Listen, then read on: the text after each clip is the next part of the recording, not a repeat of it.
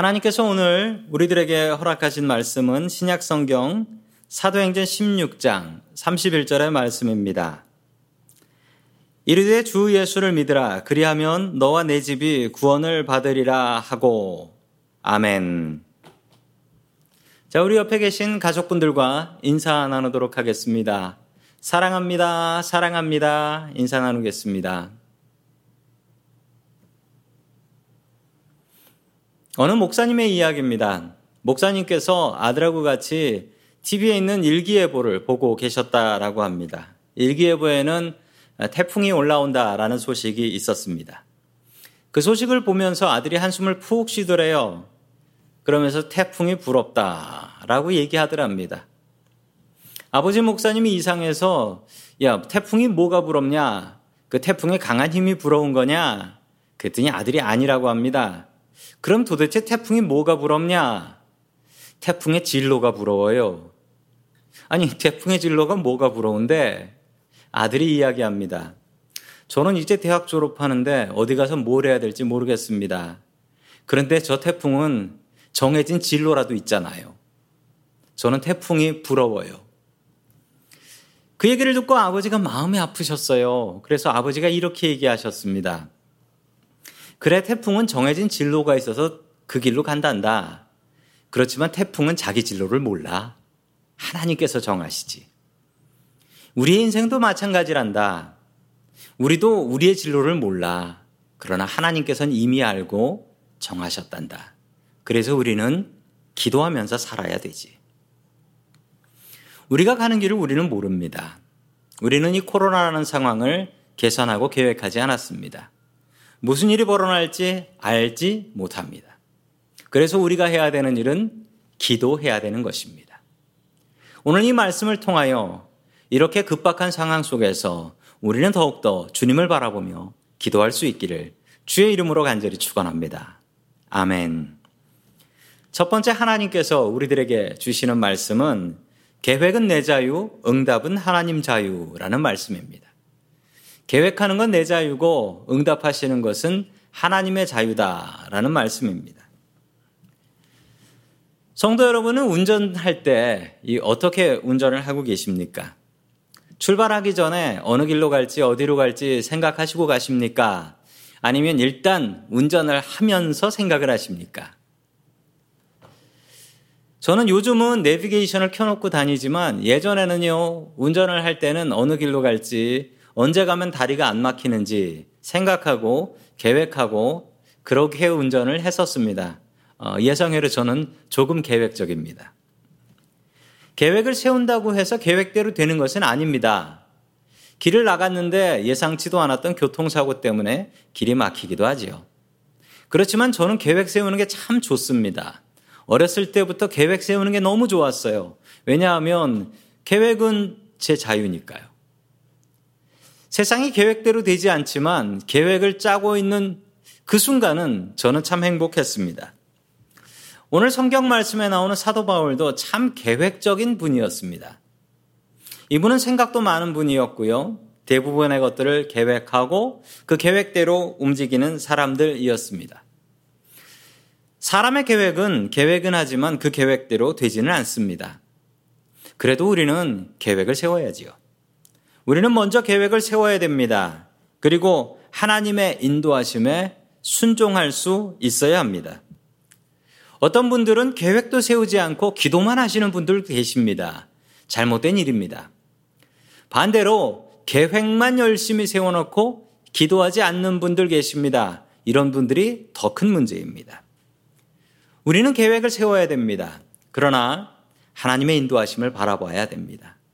계획을 세웠지만 하나님께서 바꾸시면 얼른 그 계획 바꿔야 합니다. 하나님의 인도하심에 순종해야 합니다. 바울은 기분 좋게 2차 선교 여행을 시작합니다. 그런데 이 2차 선교 여행은 처음부터 삐걱거리기 시작했습니다. 바울을 지금까지 키워주셨던 바울의 스승 그리고 멘토였던 바나바와 싸우게 되지요. 성경은 아주 크게 싸웠다라고 합니다. 그 싸운 결과는 어떻게 되었을까요? 우리 사도행전 15장 39절의 말씀을 같이 읽습니다. 시작. 그래서 그들은 심하게 다툰 끝에 서로 갈라서고 말았다. 바나바는 마가를 데리고 배를 타고 키프로스로 떠나갔다. 아멘. 2차 선교여행은 이렇듯 처음부터 엉망이었습니다. 같이 가기로 했던 바나바와는 갈라졌습니다. 아니, 바나바가 많이 화가 났던 것 같습니다. 바나바는 그냥 자기 조카 마가를 데리고 원래 계획했던 키프로스 방향으로 배를 타고 그냥 떠나버린 것이었습니다. 바울은 너무나 당황했습니다. 이제 어떻게 하면 좋을까? 원래 2차 선교 여행의 목적은 1차 선교 여행 때 만났던 사람들과 세웠던 교회들, 가서 잘 있는지 안부를 물어보기 위한 것이었는데, 바나바가 먼저 마가를 데리고 키프로스 방향으로 가버렸으니, 바울은 기가 막힌 노릇이었습니다. 그래서 바울은 급히 신라를 뽑고, 그리고 바나바가 갔던 원래 계획했던 방향과 반대 방향으로 선교를 나가게 되는 것이지요. 그것뿐만 아니었습니다. 더욱더 이상한 일을 만나게 되는데요. 사도행전 16장 6절과 7절의 말씀을 같이 봅니다. 시작. 아시아에서 말씀을 전하는 것을 성령이 막으심으로 그들은 부르기와와 갈라디아 지방을 거쳐 가서 무시아 가까이 이르러 비두니아로 들어가려고 하였으나 예수의 영이 그것을 허락하지 않으셨다. 아멘. 바울은 아시아, 특히 터키 지방만 돌려고 했습니다. 왜냐하면 그곳이 1차 선교행을 갔던 곳이기 때문이었습니다. 그런데 길이 막혔습니다. 이 길이 막힌 것을 바울은 예수의 영이 가는 것을 허락지 않았다라고 설명하고 있습니다. 처음에는 바나바와 가는 것이 갈라지더니 바나바와 싸워가지고 벌 받았나? 왜 이렇게 길이 막히지? 계속해서 전도하는 길마다 막히게 된 것입니다. 길이 막히면 우리가 해야 될 일이 있습니다. 길이 막히면 기도해야 합니다. 길을 선택해야 될 때가 있습니다. 길을 선택해야 할 때는 역시 기도해야 됩니다. 하나님께서 우리의 길을 막으실 때가 있습니다. 그리고 길을 선택해야 할 때가 있습니다. 그때는 하나님께서 우리에게 뭔가 말씀하고 싶으신 것입니다. 길이 막힐 때는 두 가지를 택할 수 있습니다. 다른 길로 돌아가든지 아니면 그 자리에서 그 길이 열릴 때까지 기다리든지. 둘 중에 하나지만 두 길은 너무나 다릅니다. 어떤 길을 선택해야 될까요? 알 수가 없습니다. 그래서 우리는 기도하며 하나님의 도우심을 바라야 하는 것입니다. 우리 사도행전 16장 9절의 말씀을 같이 봅니다. 시작. 여기서 밤에 바울에게 환상이 나타났는데 마케도니아 사람 하나가 바울 앞에 서서 마케도니아로 건너와서 우리를 도와주십시오 하고 간청하였다. 아멘. 바울은 밤에 환상을 보았습니다. 유럽 사람인 마케도니아, 지금의 그리스지요. 유럽의 입구입니다. 바울의 환상 속에 나타났습니다. 그리고 유럽에 와서 복음을 전해달라 라고 간청을 했습니다. 바울은 유럽을 생각해 보지도 않았고 유럽에 갈 계획도 없었습니다. 바울은 계획한 대로 움직이는 사람이었습니다. 그렇지만 바울은 자기의 계획을 던져버립니다. 그리고 하나님의 계획에 순종했습니다. 그 이유는 아무리 자기가 계획을 잘 짜도 하나님의 계획이 맞다라는 것을 알고 있었기 때문입니다. 우리는 끊임없이 계획을 세우고 끊임없이 어떤 일을 해야 할까 연구해야 합니다. 그렇지만 기도하지 않고 계획한다면 그 계획은 아무 소용 없는 계획이 됩니다. 우리는 계획을 세우지만 그 계획이 하나님과 맞지 않는다면 그 계획은 던져버리고 얼른 하나님의 계획으로 옮겨가야 합니다. 그래야 손해를 덜 보게 되는 것이지요. 제가 참 사랑하는 말씀입니다. 잠언 3장 5절과 6절의 말씀을 우리 같이 읽습니다. 시작. 너는 마음을 다하여 여호와를 신뢰하고 내 명철을 의지하지 말라. 너는 범사의 그를 인정하라. 그리하면 내 길을 지도하시리라. 아멘. 잠언의 말씀은 우리에게 분명히 말씀하고 있습니다. 내 머리를 의지하면 망한다. 내 계획을 의지하면 망한다라는 사실입니다.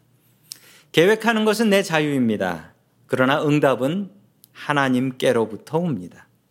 하나님을 믿고 의지하면 하나님께서 나의 길을 인도하신다라고 성경은 분명하게 약속하고 계십니다. 철저하게 계획하는 사람이 되십시오. 그러나 그 응답은 하나님께서 주시는 것입니다. 기도하고 계획하십시오. 계획을 마친 뒤에 또한 기도하십시오. 하나님의 계획에 순종하는 사람 되십시오. 내 계획이 무너졌다고 좌절하지 마십시오. 그때가 하나님의 계획을 의지할 때입니다.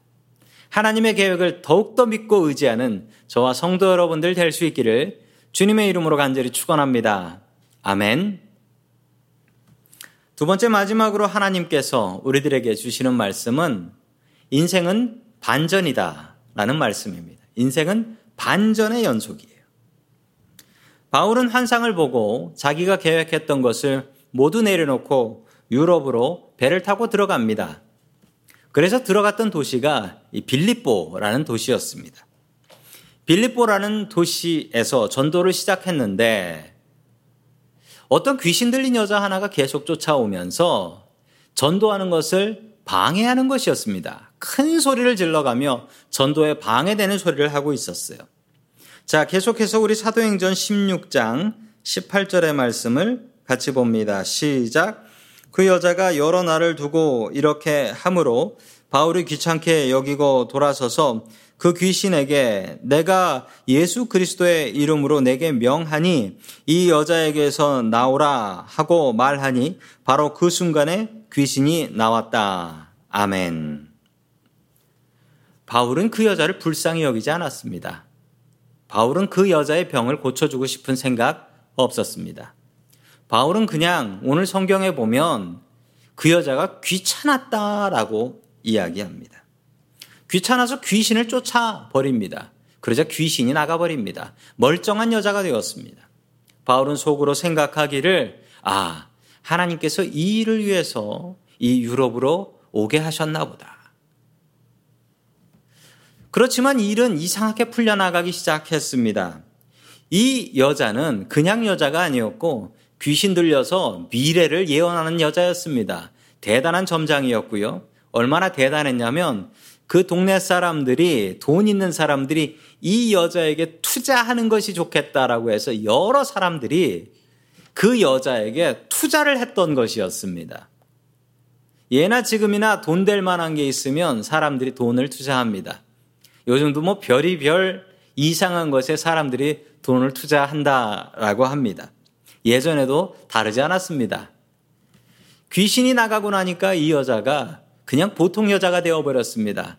그랬더니 투자자들이 바울과 신라를 고발했습니다.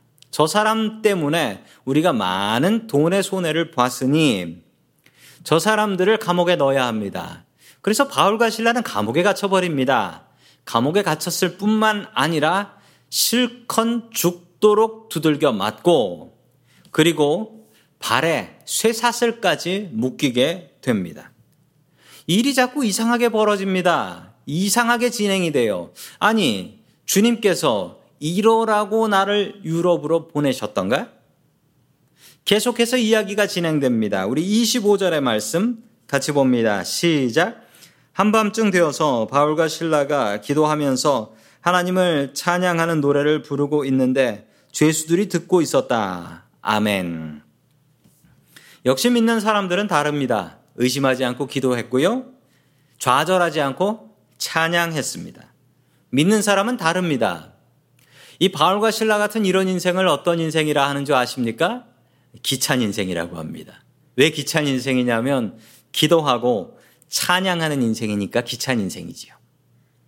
우리도 마찬가지입니다. 기도하고 찬양하면 주님께서 분명히 우리의 인생을 기쁘게 바꿔주셔서 기찬 인생 만들어 주십니다. 우리 옆에 계신 분들하고 이렇게 축복하시죠. 기찬 인생 사십시오. 기찬 인생 사십시오. 인사하겠습니다.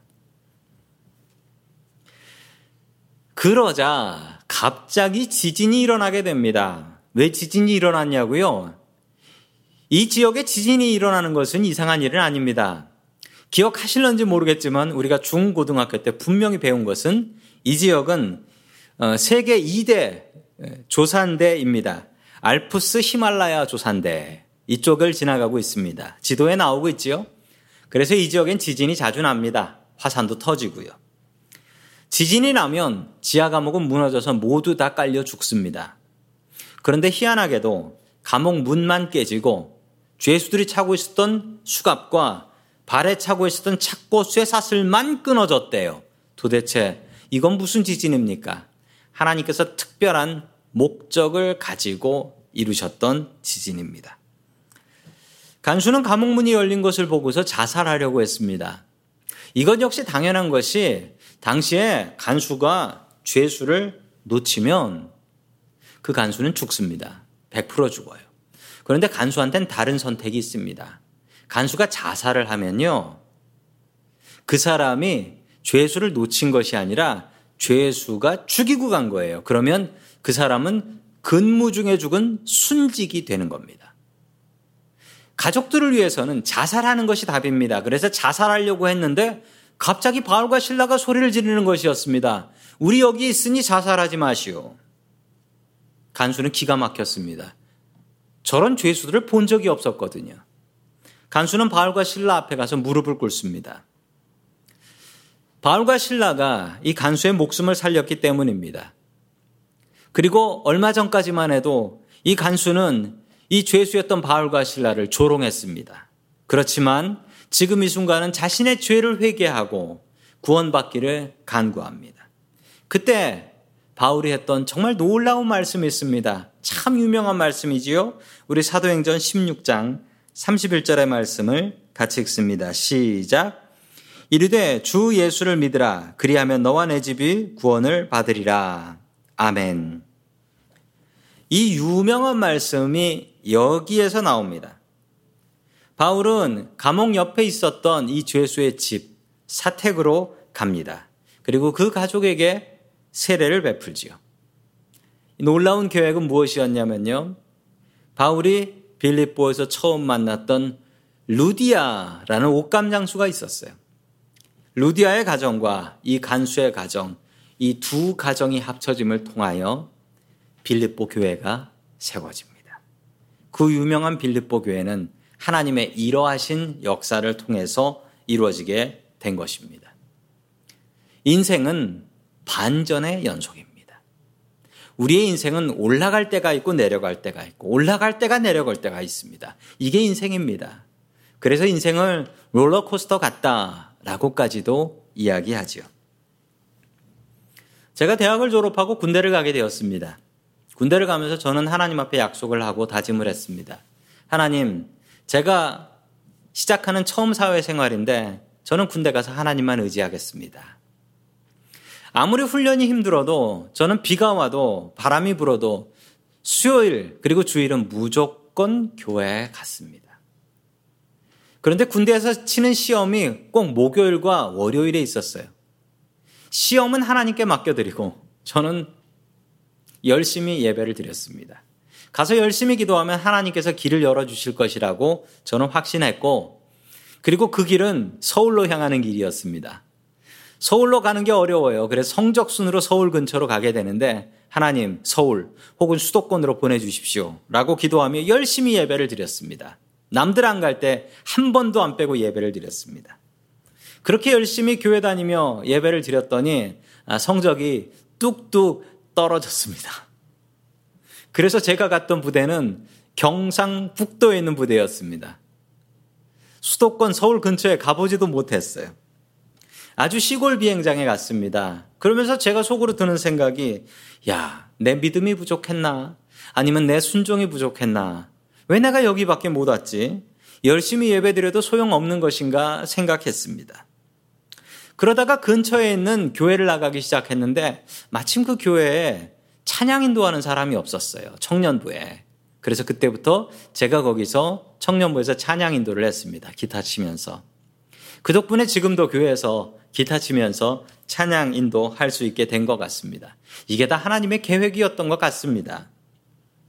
하나님의 인도하심으로 다니던 회사를 그만두고 목사가 되었을 때 저는 참 신비한 경험들을 여러 가지를 했습니다. 그러면서 제가 속으로 드는 생각은 그래, 내가 목사가 되면 참 놀라운 능력의 종이 될 거야 라고 생각하며 목회를 시작했지만 저는 그런 목사가 되지 못했습니다. 하나님의 인도하심으로 미국 땅에 오게 되면서 저는 하나님께서 미국 땅에 저를 위해서 비단길을 깔아놓고 기다리고 계시겠구나 생각하며 왔습니다.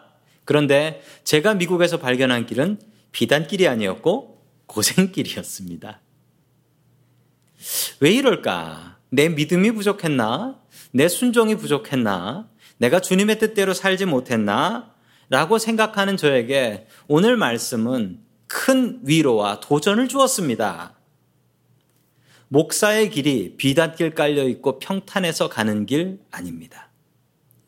제가 미국 온 것도 하나님께서 저에게 비단길 깔려 있고 그리고 앞으로 형통한 길만 있기 때문에 그거 믿고 온 것 아닙니다.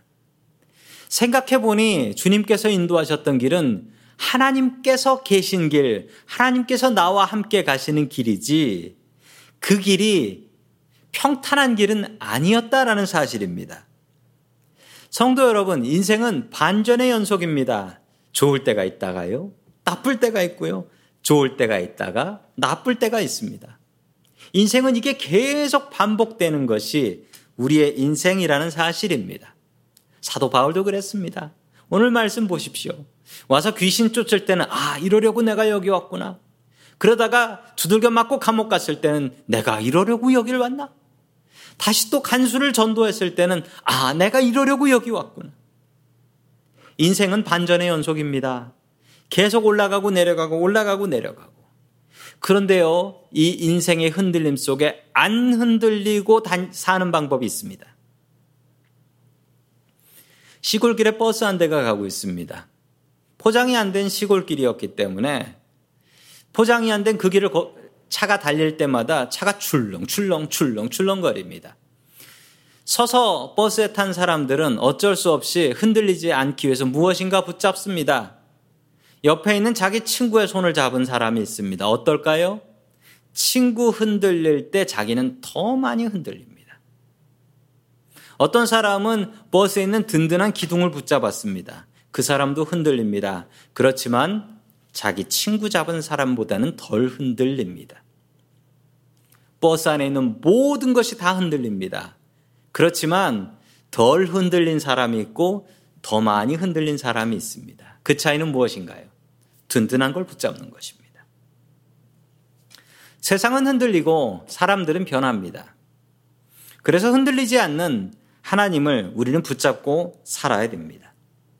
바울은 주님의 뜻에 순종했습니다. 그랬더니 좋을 때도 있고 나쁠 때도 있고 좋을 때도 있고 나쁠 때도 있었지만 바울은 그래도 그 불확실한 세상 가운데 확실한 하나님을 붙잡고 살았습니다. 우리도 그러해야 됩니다.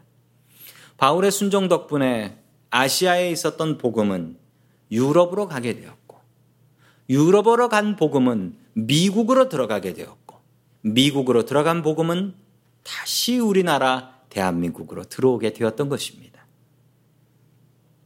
성도 여러분, 이 코로나가 어떻게 끝날지 알지 못하겠습니다. 원래 오늘 우리 모여서 예배 드리기로 했는데 그것도 샌프란시스코 시티의 발표로 못하게 되었습니다. 세상이 너무나 불확실합니다. 흔들리지 마십시오. 흔들리지 않는 방법은 흔들리는 세상을 보지 않고 흔들리지 않는 하나님 붙잡는 것입니다. 하나님의 말씀을 붙잡고 든든한 우리의 반석 되신 하나님 붙잡고 든든히 설 수 있는 저와 성도 여러분들 될 수 있기를 주의 이름으로 간절히 축원합니다. 아멘. 다 함께 기도드리겠습니다. 하나님 아버지, 불확실한 세상 가운데서 확실한 주님이 되어 주시니 감사드립니다. 주님 우리는 어리석어서 세상을 나의 뜻과 계획대로 하고 나의 뜻대로 진행하려고 합니다. 우리가 계획하지도 않고 기대하지도 않았던 코로나라는 고난을 통해서 세상이 우리 뜻대로 되지 않음을 깨우쳐 주시니 감사드립니다. 늘 주님을 의지하게 하여 주시옵시고 세상은 흔들리고 사람들은 변하여도 우리를 흔들리지 않으시는 주님을 의지할 수 있게 도와주시옵소서 우리의 반석 되시는 예수님의 이름으로 기도드립니다. 아멘.